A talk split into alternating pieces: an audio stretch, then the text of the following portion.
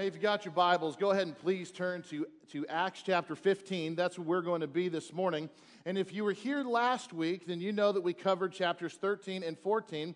It's commonly known in those two chapters as what? Paul's first missionary journey. And if you were here, you might recall last week that I put some maps up on the screen and kind of showed you the different places that Paul and Barnabas went on this journey and how the gospel was expanding and new churches and new territories were, were popping up. And I hope you took some time this week to, to read on your own Acts chapter 13 and 14 and to familiarize yourself with all that happened in those two chapters and what God did through Paul and Barnabas on this amazing multi year journey. Well, at the very end of Acts chapter 14, Paul and Barnabas return to where their journey first started. That was the city of Antioch. The Christians there in Antioch were very special to Paul and Barnabas. Paul and Barnabas had spent quite a bit of time with this church. They had invested so much of themselves into this church. It was the church in Antioch that had kind of raised them up and commissioned them to go on this multiple year journey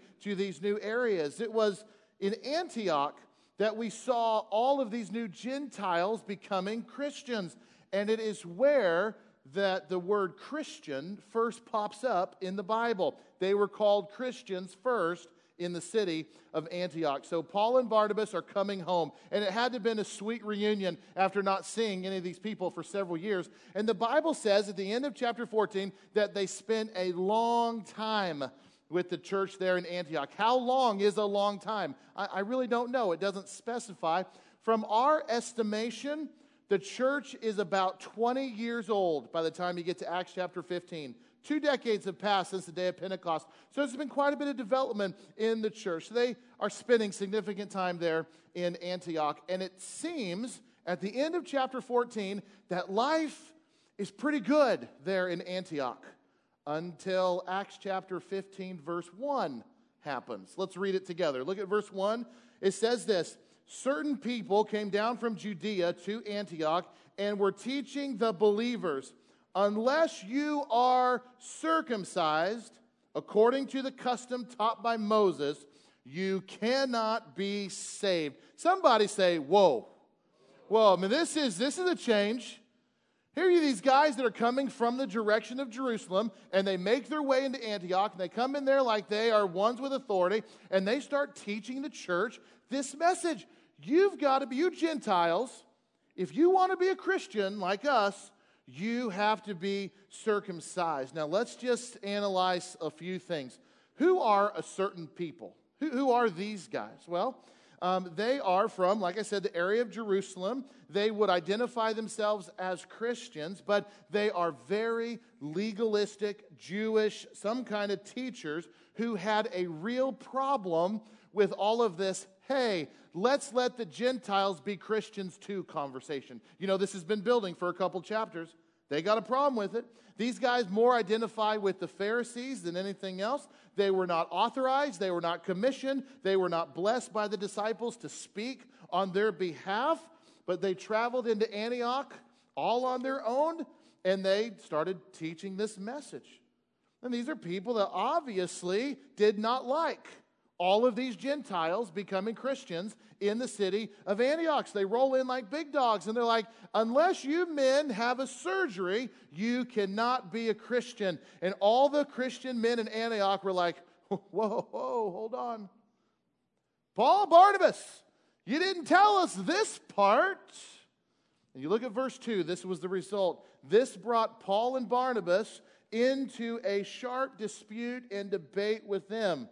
So Paul and Barnabas were appointed, along with some other believers, to go up to Jerusalem to see the apostles and the elders about this question. So obviously, there was a discussion and it did not get resolved in Antioch. It says there was a sharp dispute. I think that's the Bible's kind way of saying it got ugly and words were said that we cannot record for all time in the Bible. I mean, I, I think that's what is happening here.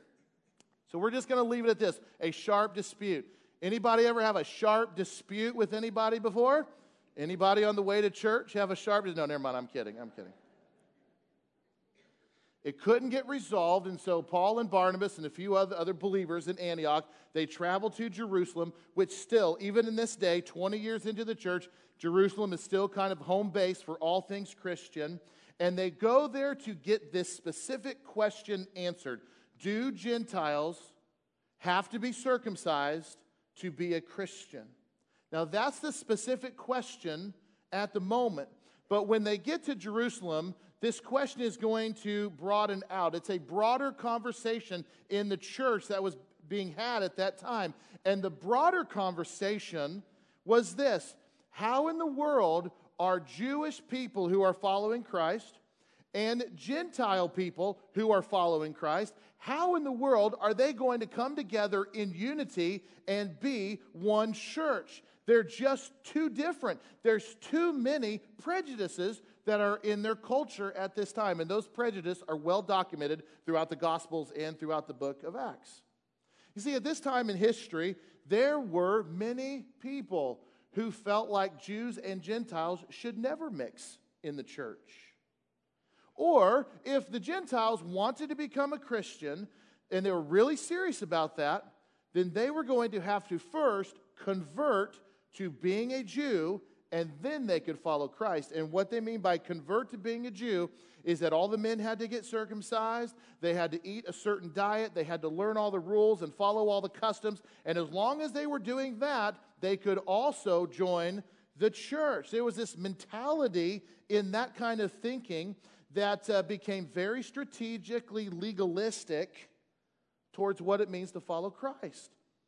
And at the heart of this legalism were these people that had spent their whole lives training, being trained up to obey the law of Moses. Their whole lives were wrapped around this idea that the scriptures they knew at the time, the law of Moses, for simplicity's sake, we'll just say the Old Testament, their whole lives were spent obeying all the rules and laws. And they could not see, they could not comprehend how anybody could be a Christian and separate themselves from all of these things that they have grown to know as Jewish people. Simplistically, we're saying to follow Christ from their point of view became an add on requirement of the already existing law of Moses. And as a result, there were many Jewish people in this part of, in this time frame of the church that developed a very legalistic mentality of towards faith that absolutely slammed the door on anybody, any Gentile who was honestly desiring God, who was also not willing to first convert to being a Jew. It just slammed the door on that. I, I want you to know something that obedience to God is a must. Obedience to God's word and, and all is a must. But personal legalism is very dangerous. Obedience to God is a must. Personal legalism is very dangerous. There is legalism that is creeping into what is happening in the church at this time in Acts 15. And I can tell you, for us here at New Life, there is never a day in our life as a church where we can lower our guard and not pay attention to legalism that is constantly trying to slip its way into our church family. We have to be on guard of any kind of thinking or rhetoric that requires or implies that anyone do more for their salvation than what is simply stated in the message of the good news. And that's what's happening here in Acts chapter 15. These legalists were requiring people to do more to earn their salvation.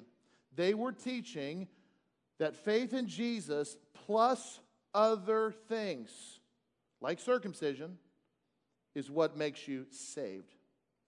Friends, I want to give you a warning that if you ever hear a preacher or if you ever hear a religious leader or some kind of teacher say something that sounds like this, unless you belong to our group or you attend our church or worship exactly like us, you cannot be saved. If you ever hear that, run away. Turn it off. If you hear anyone say, unless you participate in our ceremonies and you keep our rules, you cannot be saved, that is someone you should not listen to because what they are doing is they are taking the gospel and they are adding things to it to equal this different kind of formula for salvation. Paul wrote extensively about this. He tried to be very clear when he was teaching the churches. What does it mean to be saved? And how is someone saved? And he writes extensively about it. Probably the clearest verse that he ever wrote is Ephesians chapter 2 8. It's a very famous verse in the Bible. It simply says this For it is by grace you have been saved through faith, and this is not from yourselves. It is the what? Gift of God, not by works, so that no one can boast. Paul is consistent everywhere he writes in Scripture that our salvation is completely linked to God's grace towards us. That we have faith, that is, we believe that Jesus died on the cross and rose to life. And we believe that because of his death on the cross, we have been set free from every sin. So we believe in Jesus and we've been set free from every sin. That's the good news. And so Paul is just reiterating that different way. It's by God's grace you've been saved through faith. It's not that plus these other things. It's not that plus keeping rules. It's not that plus getting circumcised. It's not that plus anything. It's God's grace. And these are, the, these are the issues that are at play in Acts chapter 15, and that leads to a big old meeting in Jerusalem. Look at verse 5. They got to get this figured out. Then some of the believers who belonged to the party of the Pharisees, they stood up and they said, "The Gentiles must be circumcised and required to keep the law of Moses." Okay, so now it's grown, hasn't it?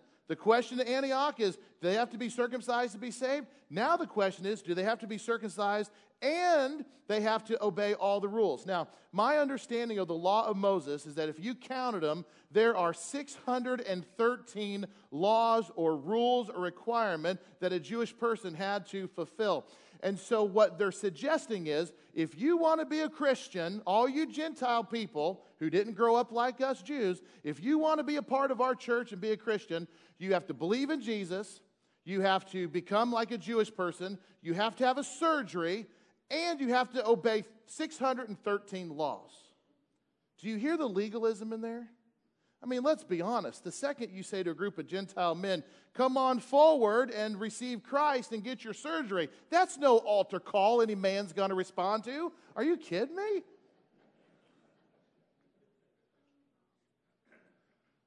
But do you hear their legalism? Do you hear it through and through? And this is contrary to the simple good news message of Jesus. So look at verse 6. Here's what happens next. The apostles and the elders met to consider this question. After much discussion, Peter got up and addressed them Brothers, you know that some time ago God made a choice among you that the Gentiles might hear from my lips the message of the gospel and believe. What is he referring to? He's referring to Acts chapter 10 when he was on his roof and he saw the sheet come down and God said, Don't call anything um, unclean that I've called clean. Now go. I want you to go talk to Cornelius. And Cornelius was the first non Jewish person to receive the Holy Spirit. This is what he's referring to. He goes, Hey, I've got some experience with this very subject.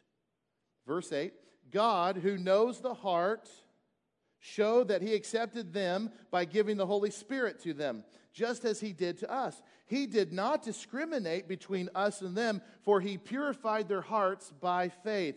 Now, then, why do you try to test God by putting on the necks of the Gentiles a yoke that neither we nor our ancestors have been able to bear? No. We believe that it is through the grace of our Lord Jesus that we are saved, just as they are. Don't you love Peter? Don't you love him? He's like the first, like, hey, you know what? Everybody just calm down. Let me say something here. Peter is usually the first one to speak up.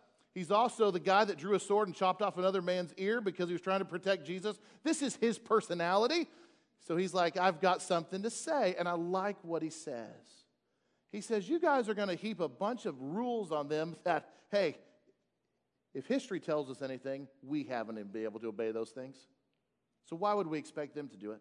In verse 11, he sums it up and he just says, Listen, isn't it through grace of our Lord Jesus that we are saved? That, that's it, right? It's by the grace of God. That's why we're saved. And this truth, friends, as a church family, we have to have this ingrained and locked in to our doctrine. It is by the Lord's grace that we are saved, nothing else. The Lord's grace. If you're taking notes today, this might be a really good thing to write down and remember. It's because of Jesus, God accepts us by grace. Because of Jesus, God accepts us by grace. And what that means is that we cannot earn our salvation, we cannot buy it, we cannot do anything for it. It is a true gift through God's grace. You know, when I talk to people about the Lord, um, I will sometimes hear people say to me things that sound like this. Well, I'm not, I'm not yet quite good enough for where I need to be to follow Jesus just yet. I don't know enough Bible yet. I can't say all the books of the Bible in order yet. And um, when I get some more scripture memorized, there's some things in my life I got to take care of. You hear these kinds of things like, I'm not quite good enough, and as soon as I check these boxes, and then I'll be ready to follow Jesus. Friends, if you struggle with that kind of thinking today, I just want to be very upfront and honest with you that you will never feel good enough to be a Christian. You will never feel clean enough to follow Jesus. You can never do enough, you can never check enough boxes to to earn more of God's favor. Salvation just does not work that way. I remind you of this often, I'll remind you of it again that Christianity stands alone as the only world religion where you are saved not by what you do for God, but by what God has already done for you. Compare Christianity to every other world religion, you're going to see that's what sets us apart. That our salvation is not based on good works and things we do to earn it. No, no, no. Our salvation is based on the fact that God has already done the good work for us through his son Jesus by stepping out of heaven and walking among his, among his creation and becoming the once and all sacrifice on the cross. He did it all for us. You can't earn it, you can't replicate it. It's a gift from God. Many of you know that before I moved to Bella Vista, I was a pastor in Kansas City, Missouri for 10 years. And there was a lady in our congregation who approached me one Sunday after church, and she really surprised me when she says, um, "Hey," when she said to me, "Hey Joe, I would like for you to baptize me again." Now, I, it kind of shocked me that she asked me that because two years earlier, um, I had been a part of a group that helped disciple her, and she became a Christian, and I had the privilege of baptizing her. And I, I said, You're going to have to fill me in on some details. Why do you want to get baptized again? And she said, Well, you know, when I got baptized two years ago, uh, my life didn't immediately change.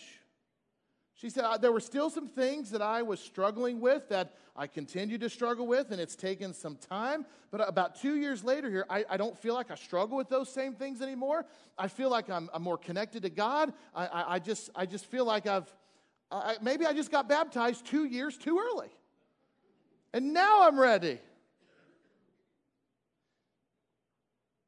And as she tried to explain why she thought the timing was wrong before, I realized she had slipped into some of this thinking that you have to be good enough and you have to reach a certain level of devotion in order to earn God's favor that is connected to your salvation. And I, I tried to lovingly tell her, I said, that, that's, that's not really how God works. God never said, go out and fix every detail of your, your life. You come to me squeaky clean, and then we're squeaky clean, then you can follow me. No, there's plenty of language in the Bible that says, you know, go and sin no more. But he doesn't say, come to me squeaky clean. Getting saved is God cleaning you up. And over these past two years, I tried to tell her that you have been growing and under God's grace. Your baptism was the starting point, it wasn't the finish line. And you should feel closer to God than you did two years ago. Why? Because the Holy Spirit is alive and well in you. You don't need to be rebaptized. I think you need to celebrate the fact that God is alive and well in your heart and that He's working in you. He's not given up on you, and you are growing, just like the rest of us. because of Jesus, God accepts us by grace, not because of our perceived perfection. If you're still taking notes, I think this would be another good thing to write down.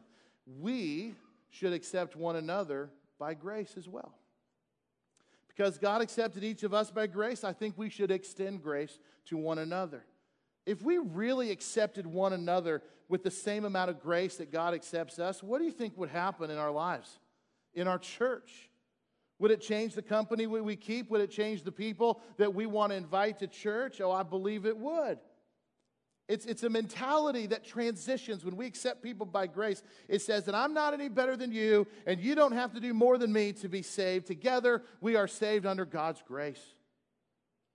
So, after Peter got done talking about grace, then James speaks up. James is the brother of Jesus, who by Acts chapter 15 has become a leader of the Christian church in Jerusalem. Now, look what James says in verse 13. It's his turn to talk.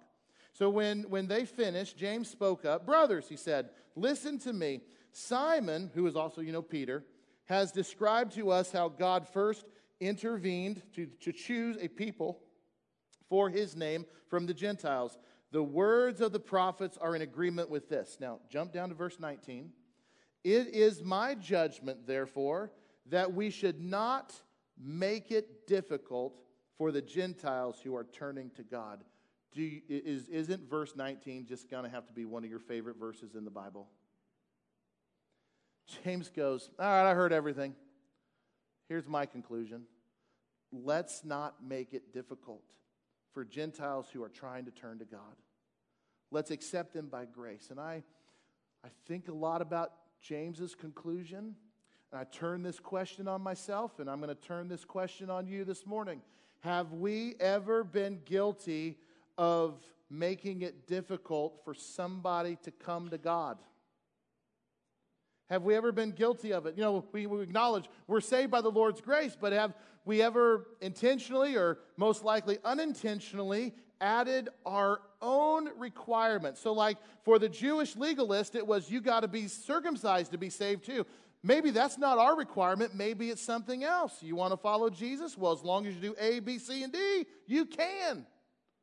Have we ever been guilty of that? Let me give you some examples. Have you ever thought we are saved by God's grace through Jesus Christ? And you better start looking like a Christian.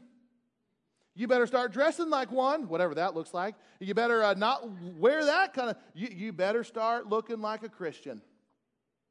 And we have unintentionally put a requirement onto the simple message of the good news. Or have you ever thought, I'm saved by God's grace? But you got to start talking like a Christian. And you better not let any of those words slip into your conversation. Have you ever maybe added a requirement like that to somebody? Well, you heard what comes out of their mouth sometimes? They must really not be that saved. You are saved by God's grace through Jesus Christ as long as you sing our kind of music. And you better not have that radio station tuned into your car radio. And you better not hum along to that tune. Because Christian people, they don't, they don't do that. So it's the simple message of the good news plus whatever added requirements we add to it. In our mind, well, that makes you a saved good person. And we have unintentionally added our own requirements to the simple message of the good news of Jesus. You're saved by grace through Jesus Christ, and you better be reading your Bible three hours a day, and you better be on your knees for an hour in prayer, and you better witness to 10 people a week. And you know what? If you miss church on any Sunday, you better be listening to the live stream before you go to bed that night, or you can't be saved.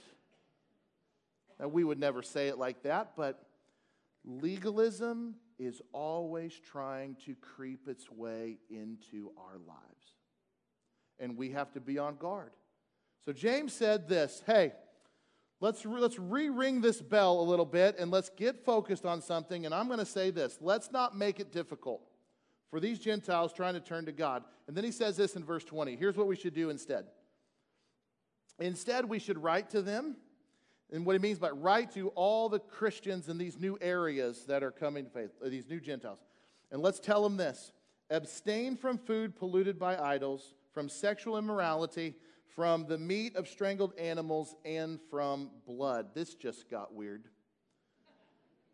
I'll explain.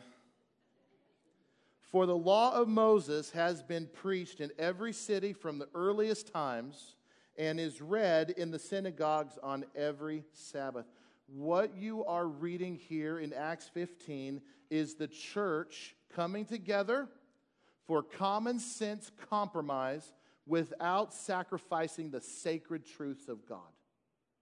This is what you're, you're being privy to here. This is what you're reading. So they concluded let's not make it difficult for Gentiles to, to come to find the Lord.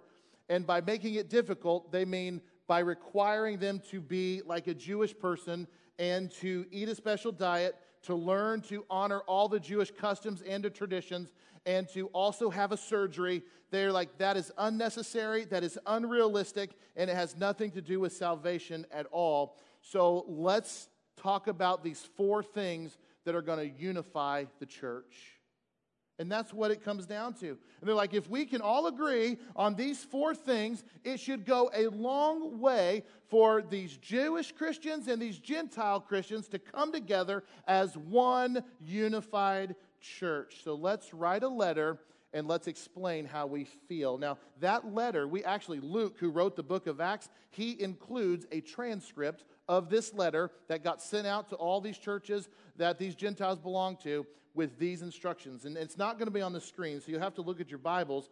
But um, it sent the letter, verse 23, and it says in verse 24, or 23, excuse me, that the apostles and the elders, your brothers, this letter is to all the Gentile believers in Antioch, Syria, and Cilicia.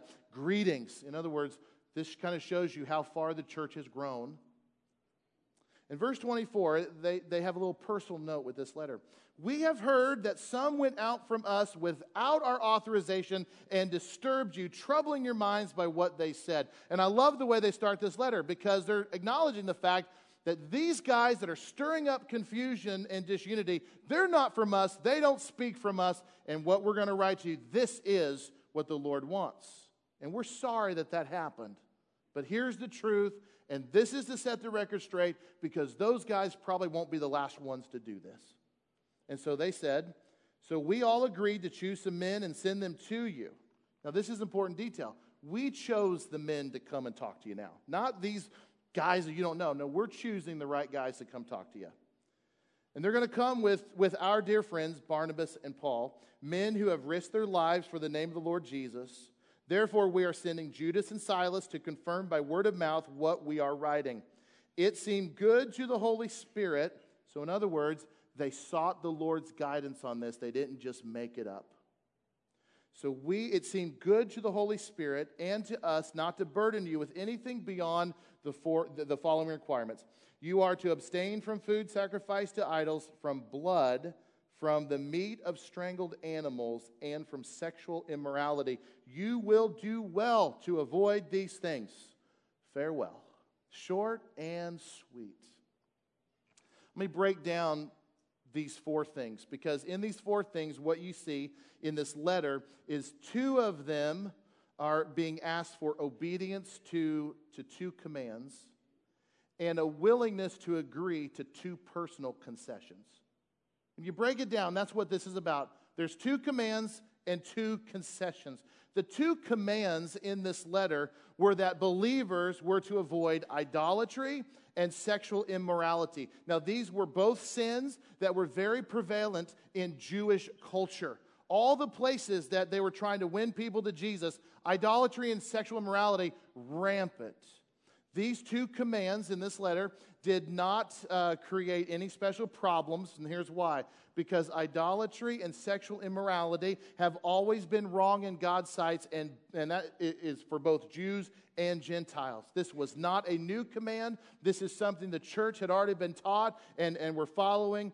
And uh, it's just basically acknowledgement God has always felt the same way about idolatry and sexual immorality. So, here on out, across the board, Gentiles and Jewish people who are coming to faith, you're always going to put God first. You're never going to bow down to anything other than God. If you put anything first in your life that's not God, that is idolatry, and that's still the same way we talk about it today, isn't it?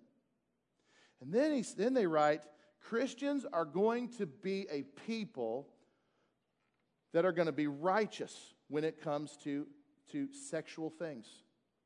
That we are not going to be a part of sexual immorality. We are going to be sexually pure people. And that means specifically, and this has been the same from Genesis through Revelation, from then till today, and it will be the same until the Lord comes back. That intimacy is specifically reserved for a husband who is a male and a wife who is a female. We have to qualify these things today. To enjoy that level of intimacy only after they have been married and not before.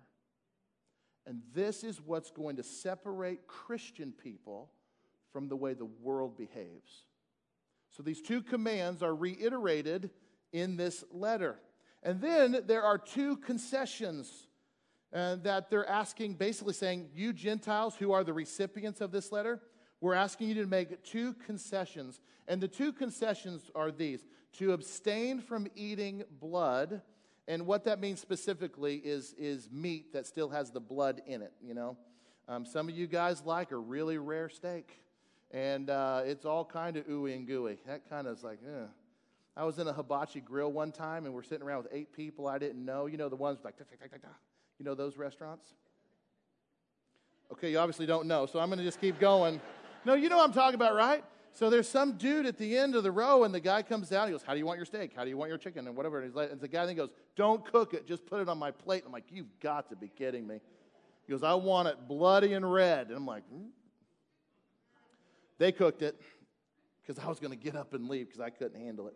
Um, that has nothing to do with any of this. This, this, um, all I mean is, sometimes meat has blood in it, and they're saying, don't do that. And then the other concession was um, eating meat from animals that had died by strangulation. So, what the, the, the apostles are, are asking the Gentiles is make some concessions for the sake of harmony in the church. Let's aim for a, a, a, avoiding certain kinds of food for the sake of your Jewish brothers and sisters in Christ. Now, you got to keep in mind that in the early church, um, this is two decades into the church. Jews and Gentiles are starting to mix a little bit more um, in the church. And, and where did, when I say church and I talk about worship, where did the majority of worship happen in the early church? It happened where? In people's living rooms. There were no buildings like this back then. No, hospitality and, and, and helping one another. This is still vital pieces of this early church. And, and, and they would gather together for worship weekly. And what did they do when they gathered together? They would eat. And the Lord's Supper, where they remembered the, the, the sacrifice of Jesus on the cross, that was actually one of the courses of the meal where they ate bread and wine, and they specifically paused to remember the sacrifice of Jesus. So their gatherings for worship felt more like your life group that brought a potluck dinner in to celebrate. That's what church felt like. You think food is a new phenomenon for Christians? No, no, no, no. Christians have been eating food and worshiping at the same time for 2,000 years. This is not new. So now just think you've got Jews and Gentiles coming together to share this kind of worship and fellowship. And, Jew, and, and Gentile people, they ate whatever they wanted. They weren't, they weren't bound by these rules. But can you imagine a Jewish brother or sister in Christ coming around the same table and they see food that they have been taught their whole life to not have anything to do with? There is some disunity that could come from that. And so, for like Jewish people, you can read about the prohibitions of what they can eat. You read about it as early as Genesis chapter 9. There's a reference to not eating uh, food that has the lifeblood in it. There's specific rules in Leviticus 17 and Deuteronomy 12. And, and you know, I, I tend to sympathize with the Jews of the early church. You just can't turn that switch off. You know? You're raised a certain way. It's hard to turn the switch off. So, like, when you guys come together to eat, man, pay really close attention to the kind of food you're eating together and don't let that cause disunity. And so the other requirement was don't eat food that came from, from animals that were killed by strangulation. And when you strangle, well, back then, when you butcher an animal and you strangle it, that kind of preserves the blood in the meat. If you ever go to the grocery store, and, and have you ever been to a grocery store where they have a kosher section, or they have uh, foods that are listed as kosher? Kosher meat just means that it's meat that comes from a clean animal that has been killed properly so that the blood has been completely drained so that a Jewish person would not defile themselves by eating it. That's what that means. And so they're saying the goal here is that these legalistic Jews would be willing to give up this thinking that, that Gentiles need to be circumcised and obey all these rules, and, the, and that the Gentiles would be willing to make some concessions about the food that they ate when they came together for worship. It was really an attempt at a loving compromise that did not in any way affect the sacred truth of God. And you know, I believe that God still wants his church to behave this way. I believe that the Lord fully expects us to live at peace with one another as best as we know how to do. And I believe that He wants us as Christians to always look for ways that we can get along with one another and that we can find these compromises and, and concessions that do not affect the sacred truths of God's Word. In that context, I think a lot about what's going on in the church in America and a lot of compromises and concessions that are being made that are not good. I think about our church family a lot. I don't know if you know this, but there's about 900 people or so that call New Life their home church, that this is their family. And people who come from all different walks of life. I mean, right here in our church, every single person has a unique story that is completely different than anyone else's story of, of how they grew up and their faith and, and, and how they came to know Jesus. You've got people in our church family who grew up in the strictest of religious homes. Anybody in here grew up in a very strict religious home? And then you also have people in our church family that uh, New Life Christian Church is the only church they have ever known. You've got people in our church here that have a freedom in Christ that allows them to partake in certain activities that other people in our church would never do for themselves because that would be a sin. There's different views of what freedom in Christ allows us to do in many people's minds. You've got all different kinds of ideas about that right here in our church family. I can't back this up with data because I just don't have it. All I've got is observations and feelings. But I believe that New Life Christian Church is made up of people who come from a vast religious denominational background. So you've got people that make up these 900 plus people. Many of them come from Christian churches. So others have background in the Catholic Church. You've got Baptist, Pentecostal, Presbyterian, Lutherans, Methodists, you've got non denominational, you've got Nazarene, you've got Church of Christ, you've got disciples of Christ. Who am I missing? The list is long. Our church family is made up of people who bring all of that with them into this place.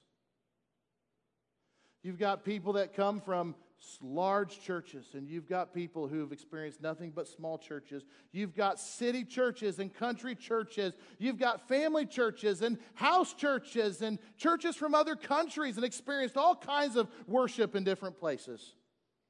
In our church family, we've got people who come from conservative churches and very liberal churches, and social action churches, and churches that would be traditional churches, and others that would call themselves contemporary churches or modern churches.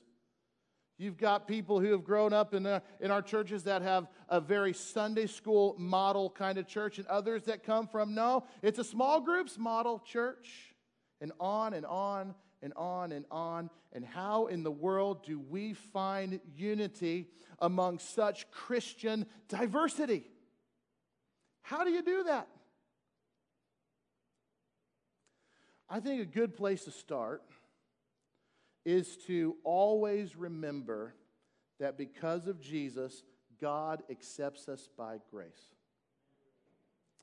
And I think we also should remember that because of Jesus, we should accept one another by that same grace. That is a good place to start. Can I pray for you? Dear gracious God, I just give you thanks today that you have allowed us to have a small glimpse, a little bit of insight, and some backstory of when the church struggled to come together. Different ideas, different agendas, strong opinions, all converged, and it threatened to disrupt the good work you were doing in the church. I thank you, Lord, that we have this chapter of the Bible that shows us how they did it. Lord, I pray for our church family. There's a lot of Christian diversity in our church. Lord, I pray that your grace always hangs over our church family, and that, Lord, we would always be conscientious of the truth that we are in this together, that we have one Lord, one faith, one baptism. That, Lord, in our diversity, we can find compromise and concessions without ever compromising the sacred truths of you. Lord, we ask for your help in this. We thank you, Lord, for the victories we've already seen. Together, Lord, may we move together in one unified group to reach Bella Vista with the good news of Jesus Christ, the simple message that all who believe can be set free from every sin. God, help us in that endeavor, we pray. In Jesus' name, amen.